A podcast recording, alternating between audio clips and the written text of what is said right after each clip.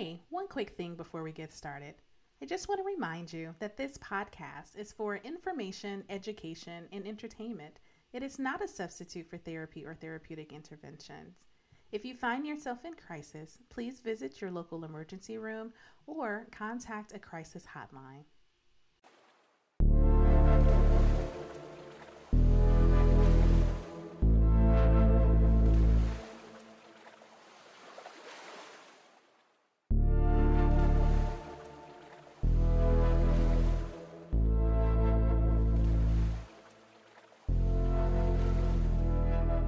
Everyone, it's LaShanda from Labors of Love, and you are listening to the Labors of Love podcast. Y'all, I'm super excited to have this conversation with my super dope guest, Erika with a K, Latines. Her pronouns are she, her, and she is a queer Latine poetic work in progress, walking in love and learning. What's up, Erika with a K? Hello, hello, Miss LaShanda. How, How are you? Really happy to be sharing this time and this space with you because I am a huge fan Huge well, fan. I appreciate that so much. And it is so good to reconnect in this way. So let's start. Um, I'll start with you, uh, like I do all my guests, and ask what is your labor of love? My greatest labor of love is intentionally trying to be a better version of myself each day. And if I can just do that intentionally, then everything else just echoes and trickles from there out into the universe and into the world. Mm-hmm.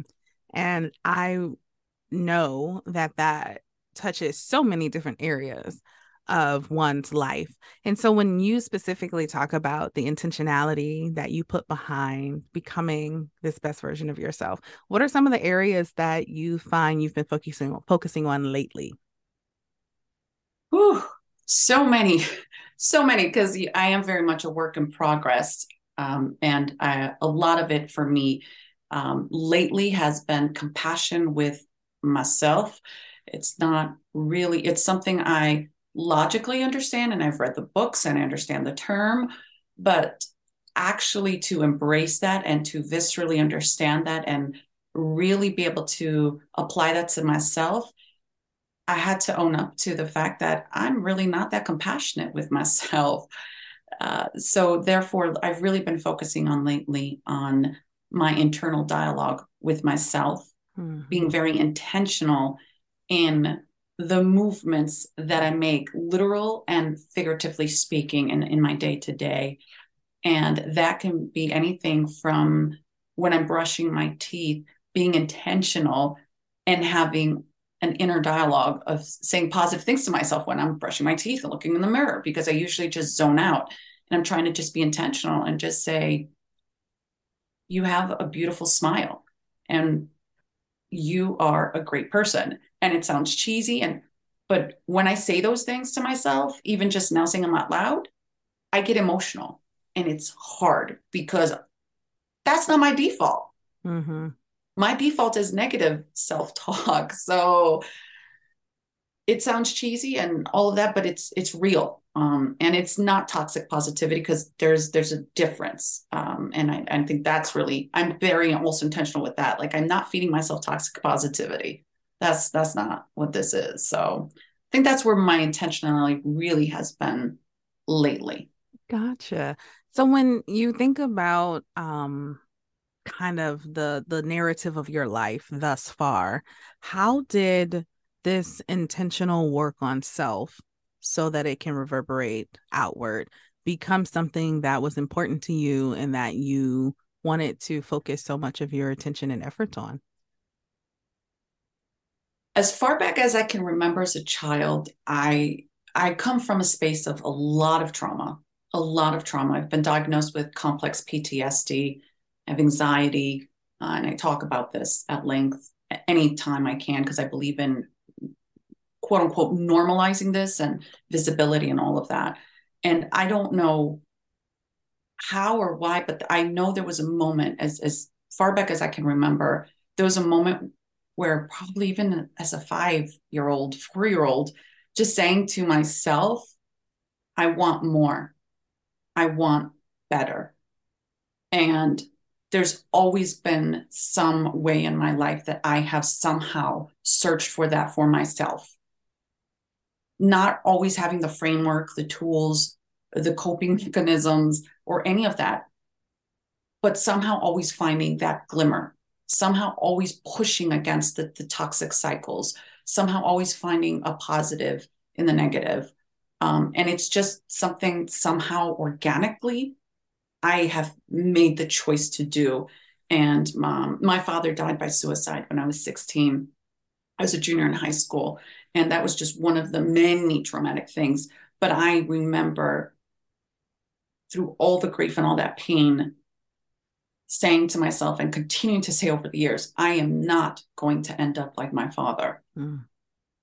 I am not. I will not. And and that is not a negative to him to me, that is a way of honoring his pain and his struggle and knowing that everything he suffered and went through in a way is because he wanted more for me. Hmm. Um, so I still find a positive lining to frame that. Um, so I, I don't know where that came from, but it's just something intentionally that I've always done.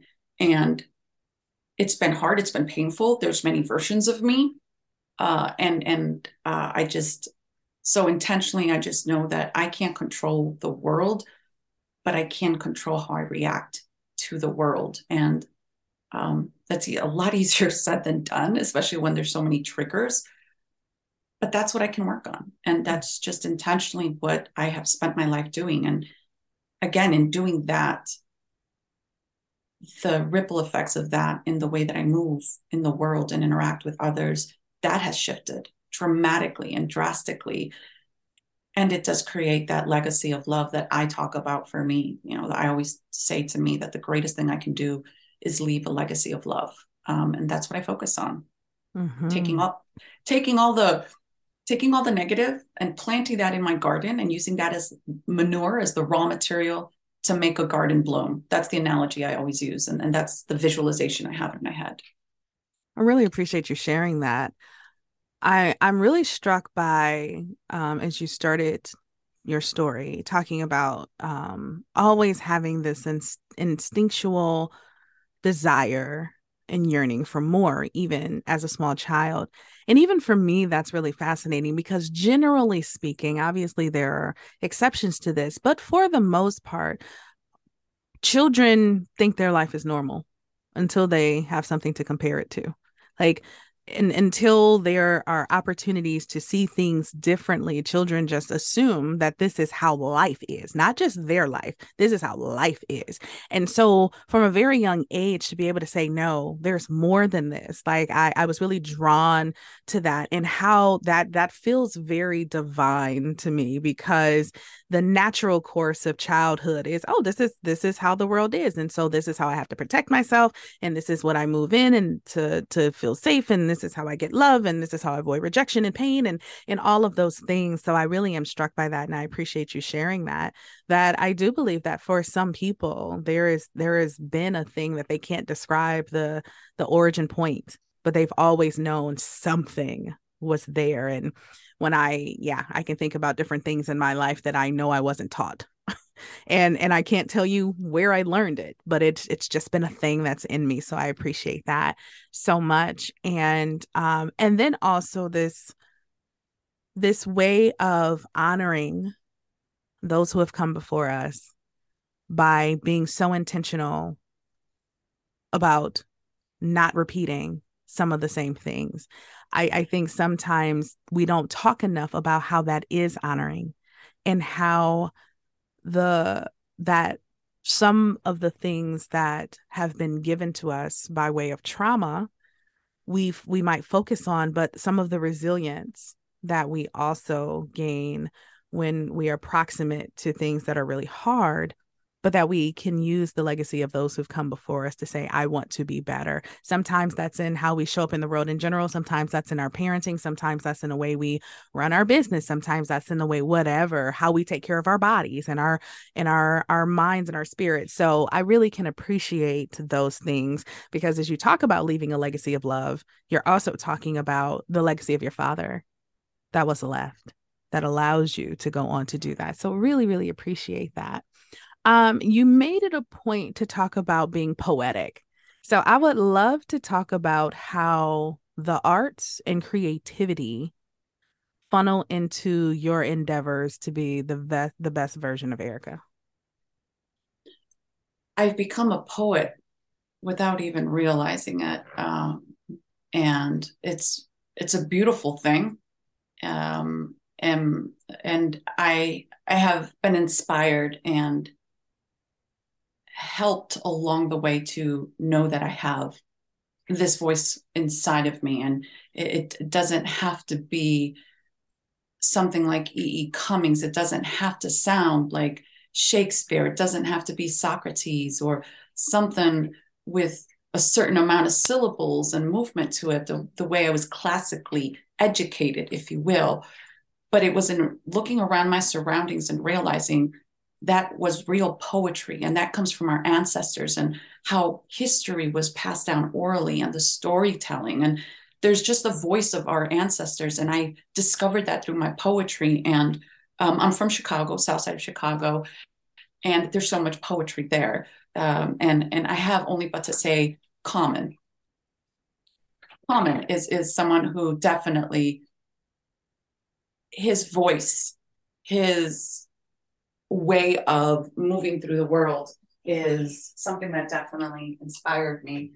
And I found myself slowly using and finding my voice through the trauma and the pain to put things together and find release, relief, and connection with others. So it was also a way of me letting go of the fact of thinking I'm not good enough mm. and realizing I don't need a course. I don't need a degree. I don't need approval. I don't need to be published.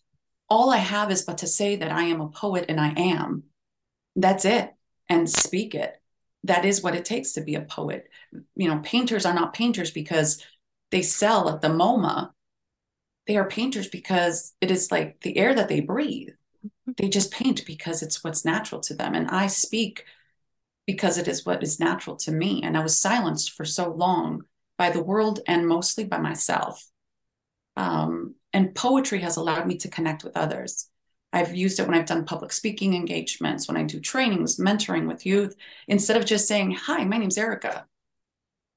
That doesn't really tell you anything about me, right? So I started writing poetry and introducing myself with a poem and really connecting with people in that way. And it's been powerful because it's helped others be inspired to find the voice within themselves and find poetry within themselves and to recognize that we are all poets because when you move it's poetic. When you rise up out of bed in the morning that is a poem in action. When you speak to your children that is poetry. To me everything around me is poetry. And um, there's no right or wrong way to speak a poem. Just saying good morning it's a greeting it's it's a human connection. Um, and that's why i'm very intentional with words. One of the things i do not like i don't like when people ask me how are you? as a greeting. How are you? is, is a question. It's it's an invitation to a conversation. It's and it just it's made me much more intentional as a human being um, to walk in that poetry of my day to day I I definitely agree with you that I feel it is permission giving. Um we are social by creation and a lot of our um socialization has been around the social norms that has said at this point how are you? is a greeting. Um and frequently saying to people that you know i i i know how to say hello when I say, How are you? I'm genuinely asking, How are you? Um, and so I appreciate that. I also like this notion of, and so we we can talk, we'll talk about poetry, but I think this is so much of what you said and you brought in like painting, it goes across so many different areas.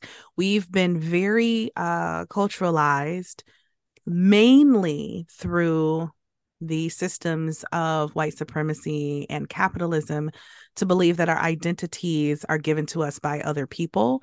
And so that's kind of like the validation. And so you see it in in how we are educated. So someone bestowing a piece of paper with you know signature says now you are a whatever you've graduated in you know? Now you are a bachelor in this area you know or now you are a master of this area and and so it's common for us to believe that. I was um participating in some writing circles for a couple of years and throughout life people have noted that i am poetic. But as i was reading like as i'm in this writing circle people kept saying you're a poet. And i literally was like i'm not because this is a paragraph. So like because my words were not like looking like i had always thought of a poet a poem to be but i would read it and recognize. So when it's like what it i don't know what this is. Like i still kind of don't even know what prose is but you know it's out there you know is it a poem? Is it you know what is it? And i'm like it is what's in me. And so it helped me to redefine what what is poetry. And and yeah, so all the different things. I started painting and you know, but I would never call myself a painter. I would never call myself an artist. I would just say the things that I do and I recognize that there is there is a level of I don't know, a lot of things. I think there is a level of shame and there is a level of responsibility um, and a level of visibility that show up when you declare, I am this. And that can be really scary. So, what would you say to that? Like this notion that, yes, we are poetry in motion. We are artists because of so many things. But when it comes to those things, the accountability, responsibility, the shame, the fear um, that comes along with declaring oneself a thing, how has that journey been for you? It's scary. It's terrifying. I will never forget the first time I actually performed one of my pieces of poetry in front of a group of people. And it was not a group of five people or 10 people, it was a group of a thousand people. And I was literally shaking like a leaf. My my hands were shaking, and I just it, it physically, I just felt like my heart was just going to come out of my throat. It was physically and literally, it was just a, a really viscerally hard experience, really challenging, hard experience. Um, it helped that I had people in the first row that believed in me. And to me, that's that community care I talk about. It's surrounding oneself with the people that will be that voice that one almost can't have within oneself. Um, but it was very scary and it was so vulnerable because it was me actually owning my identity and not waiting for someone to give it to me. And yet still f- feeling afraid of the rejection that could potentially happen from a thousand people right in front of me, putting myself in that space. Um, and I did it. And it's gotten easier since. It was facing that initial fear that was terrifying. And then when it all went right, even when I stumbled, I realized that all the things that I was scared that would happen, I was focusing all the things that could go wrong, not on all the things that could go right. And that's what I'm still working on now. That's why I say I'm a work in progress. Now I'm working on embracing other parts of my identity that, to your point, I feel inadequate. I don't feel worthy. I feel shame. I I I feel all of these things that have just been programmed, and especially through a capitalist society, it's like, well, who do you think you are? That internal voice. Who do you think you are to be calling yourself this? You know, so and so's got so many years of experience. So and so's got titles. So and so, like, how are you going to even take up space in that space? And having to combat that, I mean, that's not easy. But as I embrace more identities and give myself permission to do that, and, and I do it more often, I've become much more comfortable saying, I am a poet. I am. Now, when I say it, I believe it. So now it's, again, continuing to become a better version of myself. And how can I be a mentor to you? How can I expect to inspire others if I don't embrace that first for myself and be genuine and authentic in that. Um, and it's okay if I'm still on that journey, but it's important for me to actively, intentionally be on that journey as I'm also spreading and sharing that message with others. Mm-hmm. When you began to identify as a poet, did you do you feel that other people's expectations of you shifted at all?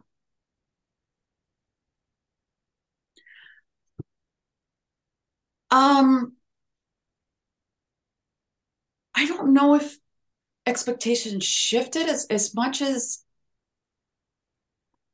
I was surprised and still am by how people have embraced what I have to say.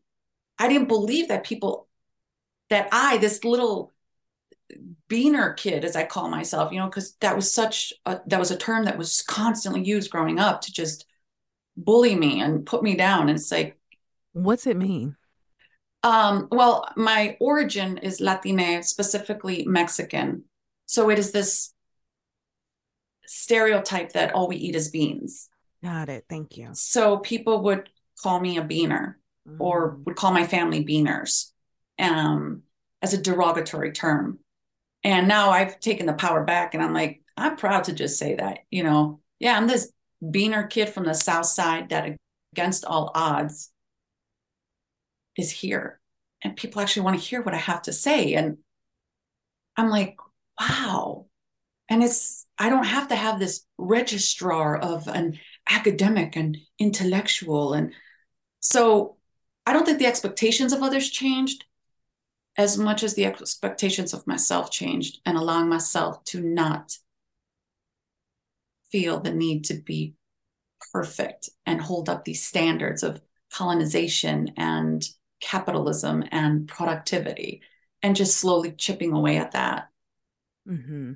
And I ask that because as I think about the various things that I have, and I'm still constantly owning up to, part of the fear and anxiety and things that I experience taking ownership of those of those identities is that I have a belief that expectations are going to shift and I'm gonna say I'm a poet, and someone's gonna say, "Let me see your card. Let me see the card that says you're a poet." You know, I I'm an artist. Let, let let me see the let me see the thing that says you're this. And and that for me, I think has constantly been the thing that's made me be like, oh, I want to declare that. I can say I write poetry. I can say I sometimes paint. And it felt like it wouldn't come with someone's expectation to say, prove it. Now I have owned certain things and I have yet to have anyone be like, show me. As a matter of fact, I can say I'm a therapist all day and I actually have credentials. Ain't nobody asking me for my credentials. nobody, I have not one single time had someone say, What's your license number so I can look you up on the on, on, on the state website? Like people just believe me they just take it as it is and it was like oh there is a thing and and so okay period. Next paragraph. So there's there's this also thing of like you talked about community care. Community is so so so vital. And as you were talking what i was thinking about so in in my coaching program that i'm that i'm going through we do acknowledgement. Now I am 40 years old, almost 41 years old. I know what the word acknowledgement means. I have acknowledged people. I've gone to things and they say, and, and we're going to do acknowledgments, but I had never experienced acknowledgments in this way. And it, we did it like when we very first started the program, which was interesting because we were all 36 people, 40 people, if you count instructors, new to each other. And then we've done it again more recently where we get into these small groups and one person uh, for whatever time frame, let's say 5 minutes, is the focal point of acknowledgement. And everyone else is acknowledging this person. And to learn the difference between acknowledgments are not compliments. They they are, you know, it's not about flattery but it's about identifying the essence of that person and mm. reflecting that back to them. How would the world how would how would this space how would this program how would this world be fundamentally different if you were not a part of it? And so to um and we meet on zoom and the beautiful thing is the person being acknowledged gets to turn off their camera right? So there is no pressure to respond, mm-hmm. you know, or, you know, make a thing and to just sit and listen for five minutes while people just reflect. And you know that the goal isn't blowing smoke up your butt. You know, it's not them trying to be flattery. They're not complimenting you, they are reflecting your essence to you. It's one of the most powerful experiences I have ever had. And I've had some powerful experiences. The beautiful thing about acknowledgments is you start to hear themes, right? So these people are surrounding you and they're acknowledging your essence. And all of a sudden, you start to hear things about yourself that you might not have actually been aware of, like ways in which you show up, ways in which uh. you engage with the world, things that you give to the the the greater community are then like, oh, everybody is saying this. So it gives you the opportunity to say like this this might be true of me.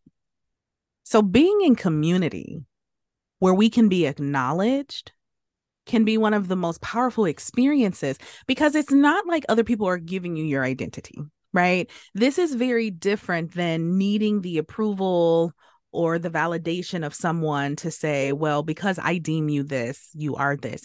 But it is something to be around people who can acknowledge your essence to give you sometimes just the idea of it. And recently for me, it has come up in ways that I can kind of look back and be like, oh yeah, I but I never thought of it. So someone um the very first time someone called me brilliant, I was not ready to accept that. That felt that felt like something that was just not yeah, I can't own that. That mm-mm, mm-mm. and but it then it started coming from different people in different times that made me pause and go, well, what's the challenge in owning this? What do I think that word means? What about that word is scary? And and and investigating that. And then it came to I am pretty damn brilliant. And I use that to me like the way my brain can make a connection and very quickly like put together this thing there is that is brilliance right? Once i was able to define it for myself it was. Someone else called me i mean very basic. Someone introduced me as a podcaster and i was like oh i okay yeah. I would never use that term for myself, but it's just I didn't think of it. But yeah, I mean, two years, two and a half years in the game, like, yeah, I I'm a podcaster. Someone else said um that I was a content creator. And I was like, am I really girl like girl, how many how many more hundreds of hours do you need before you realize that you are you're creating content? And it's like, oh, you know, so it's all these ways in which you know, I was on a podcast and someone called me a visionary. And I was like, mm, wait a minute. I don't know if I'm ready for that one. Like that, you know, but in my hesitance to own some of these acknowledgments, it all comes back to those little girls inside of me who are like, uh uh-uh, uh we can't do that what are people going to want from us then or what what if this or what if they look and so being able to have that loving reciprocal relationship with those parts of me to go oh we don't have to be scared of that word. Right? No we we we are. These are just people acknowledging what already is. And also i think there are parts of me that be like uh-uh i feel like if i own that it's more work. And then i have to remind them like but we already put in the work so it, it's it, it's a journey for me you know and all of the layers and parts of me that show up when there is a new acknowledgement and yet sometimes there might be something that someone offers and i go yeah i don't own that yeah that one no Mm-mm. I can kind of see how, yeah, but no, that one doesn't fit. That's that's not what we're doing here. So yeah, I just wanted to acknowledge that as you talk about this process of I am a poet because I say I am a poet. How permission giving it is for people to take a pause and say, I get to determine who I am and how I show up and the freedom that that brings. And that's so very beautiful. Throughout your time on this journey, what are some of the ways this has shown up by way of how have you spent time working with folks. You know you mentioned working with a, a, few demographics but how has your endeavor to show up as the best version of yourself shown up professionally for you?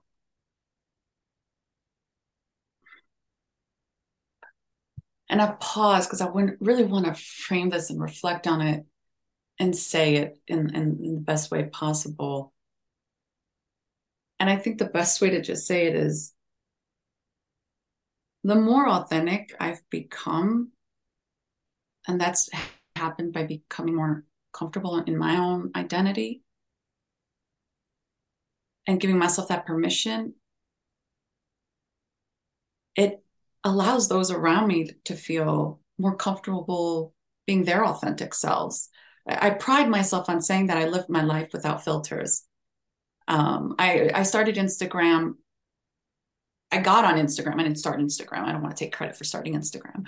I got on Instagram, I should say, primarily because of the work that I was doing for so many years working with youth. And I wanted to connect with them where they were at. And then that was on Instagram. It was a great platform. And I've learned through that process of literally and figuratively speaking, not having filters. And I live my life without filters. And by doing that, it lets other people know that these standards that we're brought up with, we're programmed with, these ideas of colonization that have been centered in our lives, these rules that we have been taught, all of that is made up.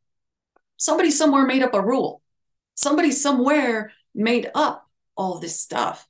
So if somebody somewhere made that stuff up, then I can make my own stuff up. And I'm going to mess up. I'm going to step in it. I, I have no idea what I'm doing. And I own that. And I've gotten more comfortable with saying that, like, I have no idea what I'm doing. I am making stuff up as I go along because I'm just figuring it out because that's the best I can do. And when I'm raw and honest and authentic about it, because that's just it is, it gives people a view into real humanity. And it's like, oh, so can I cuss? Everyone asks, go for it.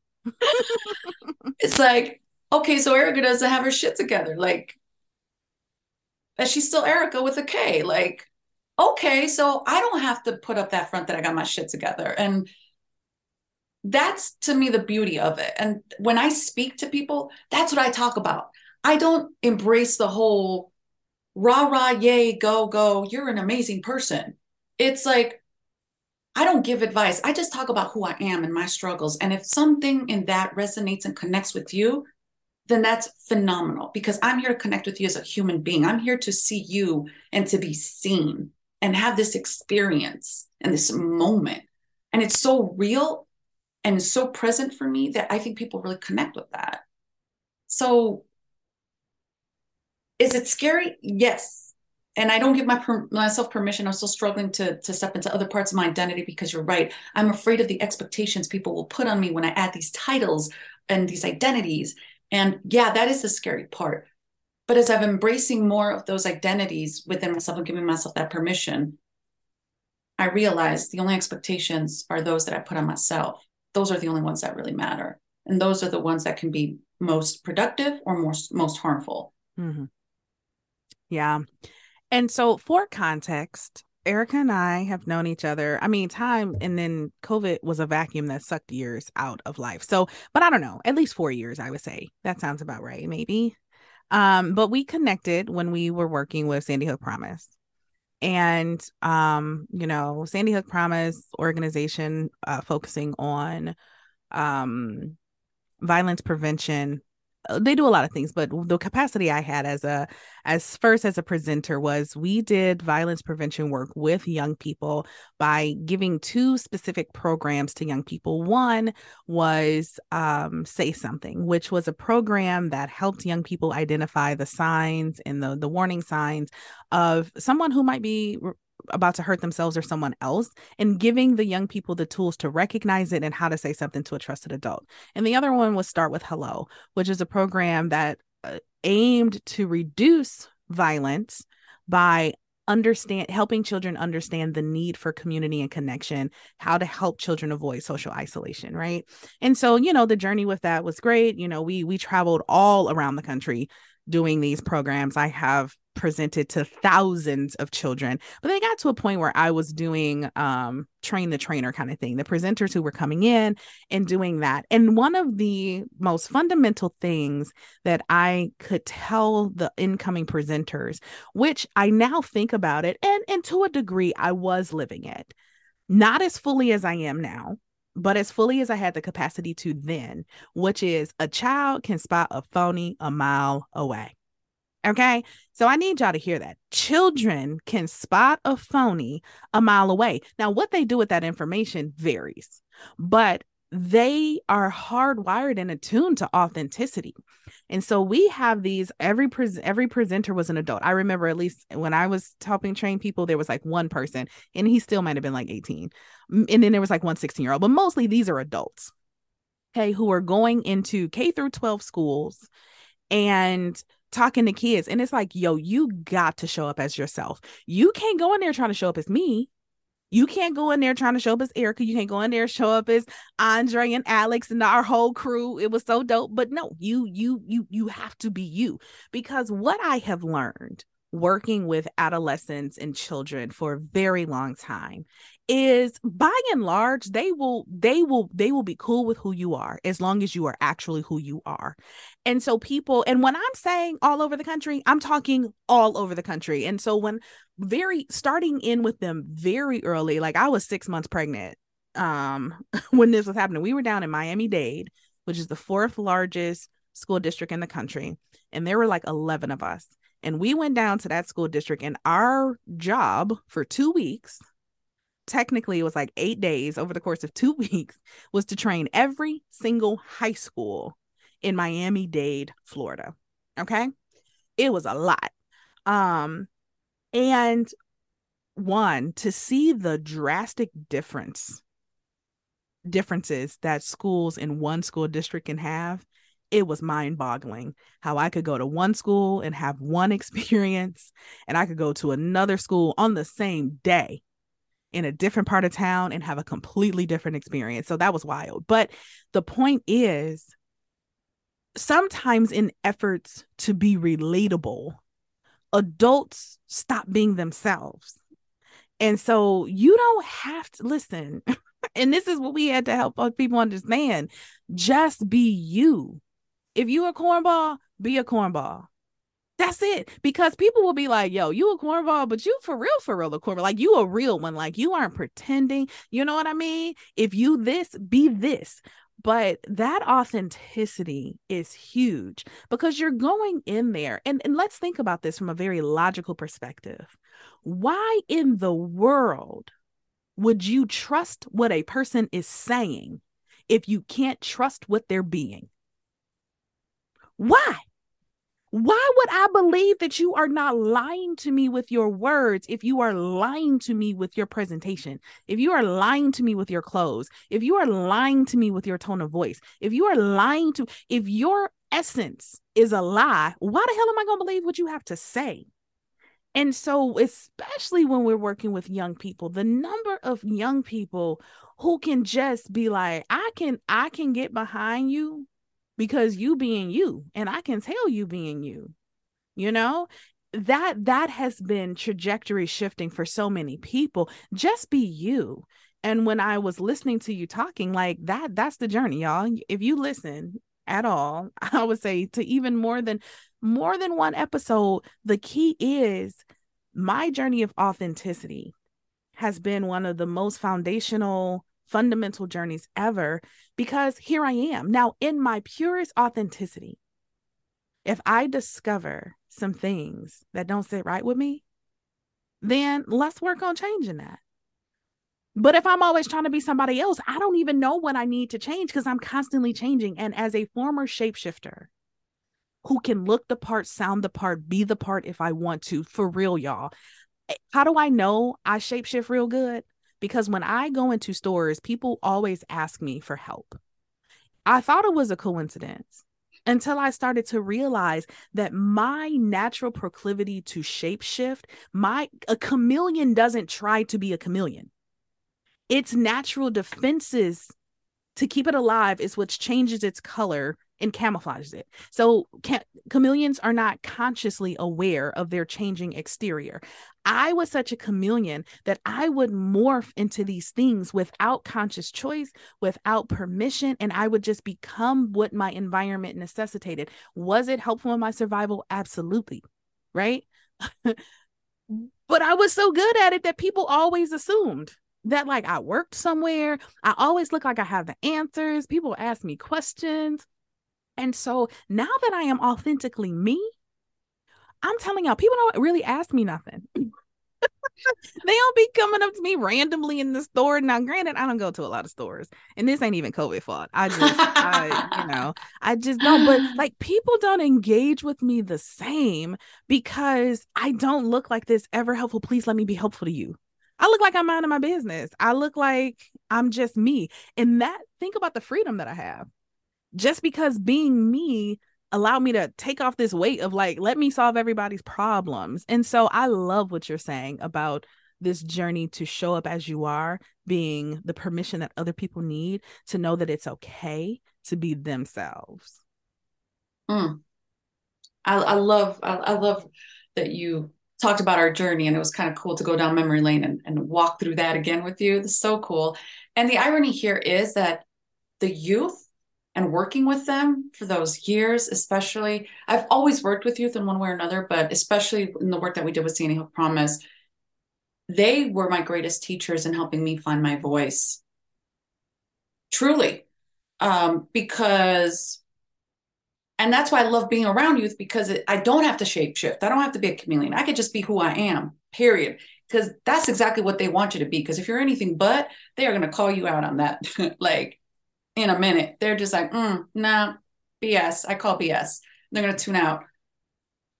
So they are the ones that taught me that actually to find my voice. And they're the ones that helped me really settle into being a poet and my authenticity because I couldn't talk to them about authenticity if I wasn't being authentic. So I got even more comfortable. And that is exactly what they responded to.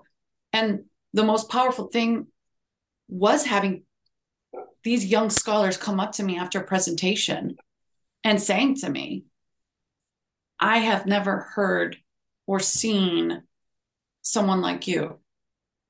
I, I, I never met a queer Latina person that just like lays it all out. And I was like, boom, here I am. For the first time in their lives, they've seen themselves reflected in someone. And that only nourished and fed me and fueled me to lean even more into that. And ironically, it was the adults that had the problem with that. yeah. Because right? it, it, that's the irony. It's like here the the adults are like thinking they're they're feeding and giving and it's like no, y'all just need to be quiet because they have the answers. We just need to listen to them. They're the ones that got it right. We're the ones that have let the world jade us and mark us and step on us and minimize us. And now we want to do that to them. And they're the ones that helped me find my voice and remember that I was them.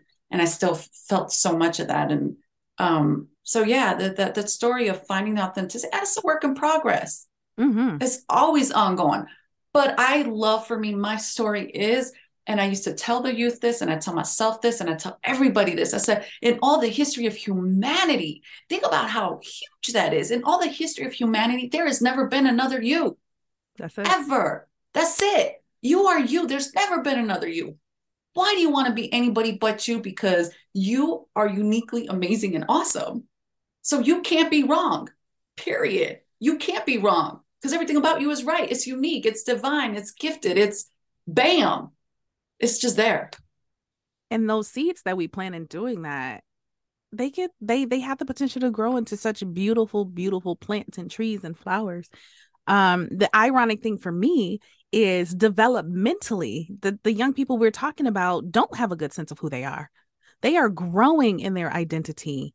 And yet like having someone come in freshly authentic is literally a way to go like oh that's an option. Even if they don't choose that option in that moment it is an option. So for me, when I show up to places, and the thing about our programming through Sandy Hook Promise is that it was um it was a standard program. Here are the slides, right? Helping helping the adults who were doing this to understand that listen, you give me any slide, I'm still to be Shanda. I still can be who I am, no matter how scripted something is, no matter how programmed something is. There are still opportunities for you to insert yourself into that. So now, when we think about no matter what you do, no matter what uniform you have to wear, I grew up in uni- in, in in schools that had uniforms. Um, well, kindergarten, eighth, 12th, first to eighth grade was in uniform, but then high school was a dress code. And it was mm. amazing to me how people found creative ways to insert themselves, right? So yeah, I got to wear these khakis or these blue or black pants and I got to wear this button-up shirt, but the tie I choose to wear will have my identity in it. The glasses I choose to wear, my socks, you know, the scarf. And so when even when we find that we are in a box, in some way. There is a some of us have realistic boxes that there are ways to introduce ourselves into the box that allows us to be authentic. And and and I I just I enjoyed the work that we did so much because like you said, the young person that comes up to you at the end and learning their words might just be thank you but you can see in their eyes like it was so much more. And so, even now, no matter when I step out in front of a group of people, one of the most fascinating things for me is as I'm picking what I'm going to wear and all of that, it's not, it's no longer where am I going? So, what should I wear because I'm going here? It's what does Shanda want to wear? And you just show up and people get to see, like, I don't have to be you, but the fact that you are you means that there's a possibility I can be me. That I don't have to code switch and I do not code switch no matter what kind of environment I'm in. So my language, my my tone, I have a very interesting recent story where I showed up in a pretty much an all white environment on a panel and me being me, I'm like I laugh because Jay and I still laugh about this. I it was a very valid point and it was some point, but you know, let's say the theme was, you know, we have to be more empathetic and we have to ask more, you know, why not questions. And I'm like, start with fixing your face. Just fix your face.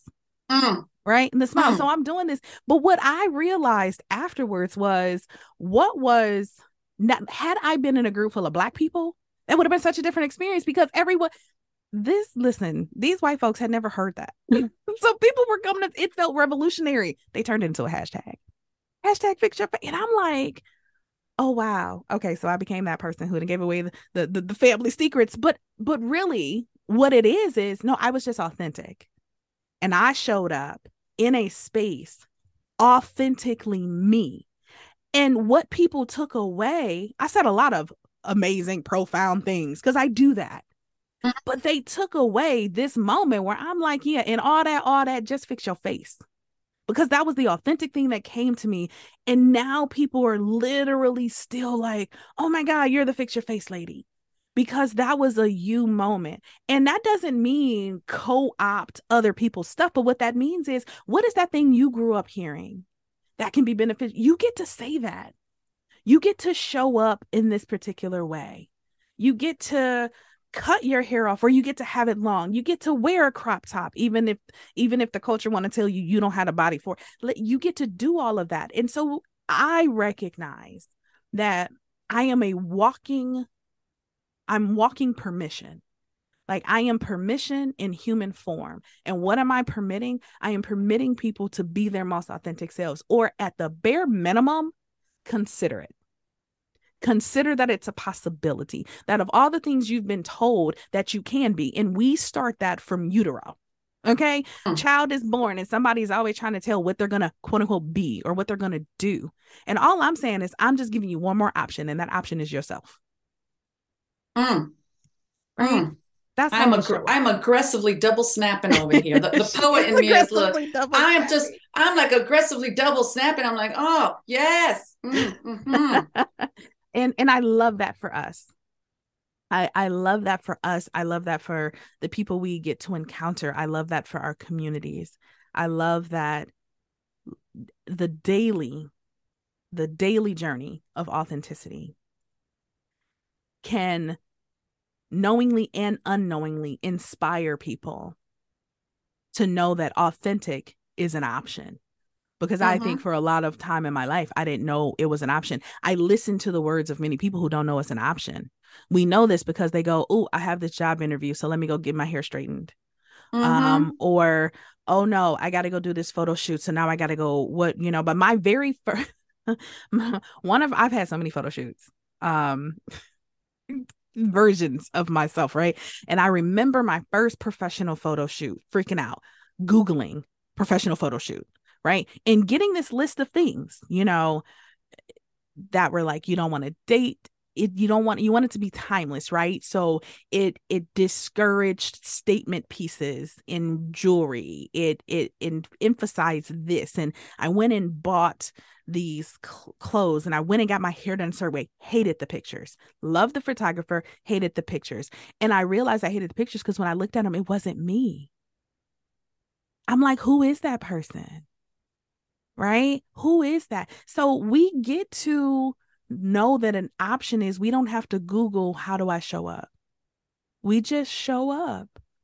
And and we trust that process is a daily process, like you were saying. So I love that so much. And and it's okay to look back at pictures from two years ago and say, man, that's just not me anymore. And that's okay. That doesn't mean they're ugly. It doesn't invalidate mm-hmm. who you were in the moment.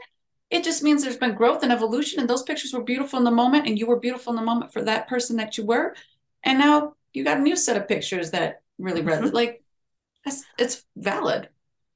One, I, I, I, I don't uh, for expense purposes, but I, I probably need a photo shoot every quarter because I dress, I change so much. And like for real, if you and and it's just so interesting. If you want to see a journey, go to my YouTube page. Scroll as far back as you can and just scroll. You will be like, is this this like I and I love the different hairstyles, the different this, the you know, the setting. Like all of my videos at first were at my desk, this. Then I did one in my car because I needed to get it done. And then I, and I remember my friend at the time was like, that was the most authentic. Like you showed up. So then I was like, oh, let me move to different places. So you can literally see my growth and how much better cameras have gotten on cell phones um, as you take this journey through time. So I love that point. We growing and becoming more authentic doesn't mean we have to shame or feel shame about the, the, the versions of us that we were who were doing the best that we could with the information that we had yes, with the yes. resources that we had mm, you know yes. who were holding on to the relationships we thought we needed to hold on to because we thought in our survival who was staying at the job because listen. Mm, yes. stop shaming and now we need to appreciate that part. I need you to have a gratitude session that those parts of you did the things that they did so that mm. you can be where you are right now. So mm. I love, love, love so much of that. I love, love, love you. Is there anything that we didn't touch on or didn't talk about um, that you want to make sure we talk about, or just kind of as we start to finish up, any last thoughts for the listeners? Gratitude, gratitude, gratitude for the people in my life because I say it takes a village not only to raise a child, but it takes a village to raise an adult and maintain an adult. And I do not walk through life alone. And I walk with such a, a, profound sense of gratitude, not just for my ancestors, but for the people that are in my life. And you are definitely one of those. And it's amazing because we don't recognize how powerful our presence in the world is. And just because I don't interact with you each day, just because I don't talk to you each day, it doesn't mean I don't feel you each day. It doesn't mean you don't touch my life each day. And I just walk with so much gratitude for all the teachers and supporters that I have in my life. And LaShanda, you are genuinely one of those people who has had such an impact on my life and continue to because you take care of me. through the podcast, through your posts on your social media, through the little five minute things that you post here. They're just, and just by being you. And I surround myself with that. And I'm just full of gratitude for people like you who do give me those moments of acknowledgement without even realizing it. And so I'm grateful for the village that I have in my life. And I invite others to do the same, to look around in your life and see who is your village. And if you feel that you don't have one, then make me one of your first ones in your village, right? Find those people that can be that. So just gratitude, LaShanda, is, is a big mm. part of it for me. I'm just so grateful. I appreciate that. Gratitude is huge. Community is huge. You know, sometimes I talk about like, well, how did this person become a guest? And and one of the things is you know, I have encountered some truly amazing people in my life. And sometimes you forget. You don't you don't think about that person. And and what happens is what I appreciate about Erika is sometimes she'll just reach out. It she'll just reach out just to she doesn't she doesn't want anything from me she's not asking for anything she's just saying hey like i'm thinking about you or i appreciate you or this really touched me and not only is that an acknowledgement for me. Not only does that fuel the work that I'm doing, not only does that make me go, okay, keep going, girl, keep going. Like some, it's it's touching someone. It's it's okay. Like not only does it do that, but then it reminds me for me to be like, oh, this is so yeah, we connect, and it's like, oh, girl, please come be on the podcast, right?